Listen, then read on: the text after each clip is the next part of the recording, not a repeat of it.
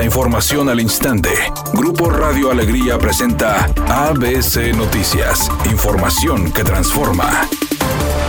Este lunes los estudiantes de las diferentes universidades del estado iniciaron sus clases para el semestre agosto-diciembre 2022. En modalidad presencial, la Universidad Autónoma de Nuevo León recibió en sus aulas a 217 mil alumnos inscritos en sus 26 facultades y 29 preparatorias, donde los alumnos que ingresaron a las facultades llenaron una encuesta en la aplicación Asiste Seguro, donde reciben un código que presentan en las instalaciones. El rector de la máxima casa de estudios, Santos Guzmán, dio un mensaje al dar la bienvenida en la preparatoria número 15 los invito a que sientan su universidad, sientan su preparatoria, ser los mejores y bueno, yo creo que nadie está aquí nada más por estar, siempre tienen una razón y un porqué. Entonces, yo los invito a que demos todos juntos, ustedes su parte, nosotros también el esfuerzo para que ustedes puedan lograr un objetivo.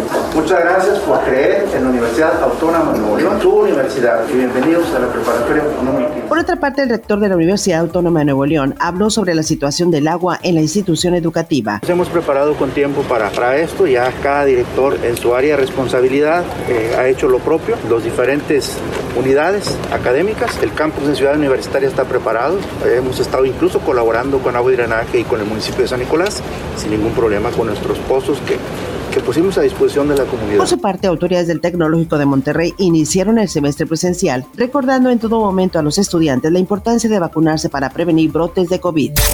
La Coordinadora Nacional de Protección Civil, Laura Velázquez, informó que utilizarán un dron submarino para intensificar las tareas de rescate de los 10 mineros que quedaron atrapados en uno de los pozos de la mina de carbón en Sabinas, Coahuila. Con este equipo, con una cámara de alta resolución y luz para grabar hasta 250 metros de profundidad. Esto es con la finalidad de incursionar con los niveles actuales en las galerías de la mina sin poner en riesgo a los rescatistas. A su vez, la Secretaría de la Defensa Nacional indicó que entre miércoles y jueves se estarían iniciando las labores de salvamento de los 10 mineros.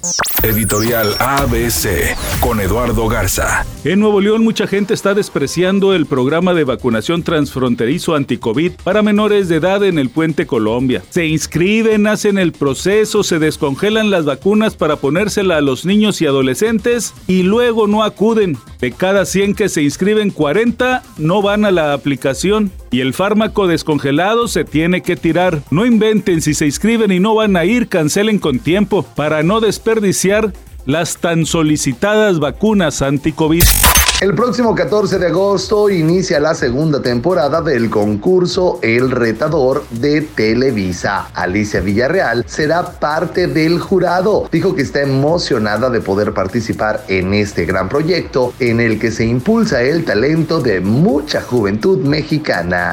Es un día con cielo medio nublado. Se espera una temperatura máxima de 36 grados, una mínima de 28. Para mañana martes se pronostica un día con cielo medio nublado. Una temperatura máxima de 36 grados, mínima de 22. La actual en el centro de Monterrey, 30 grados. ABC Noticias. Información que transforma.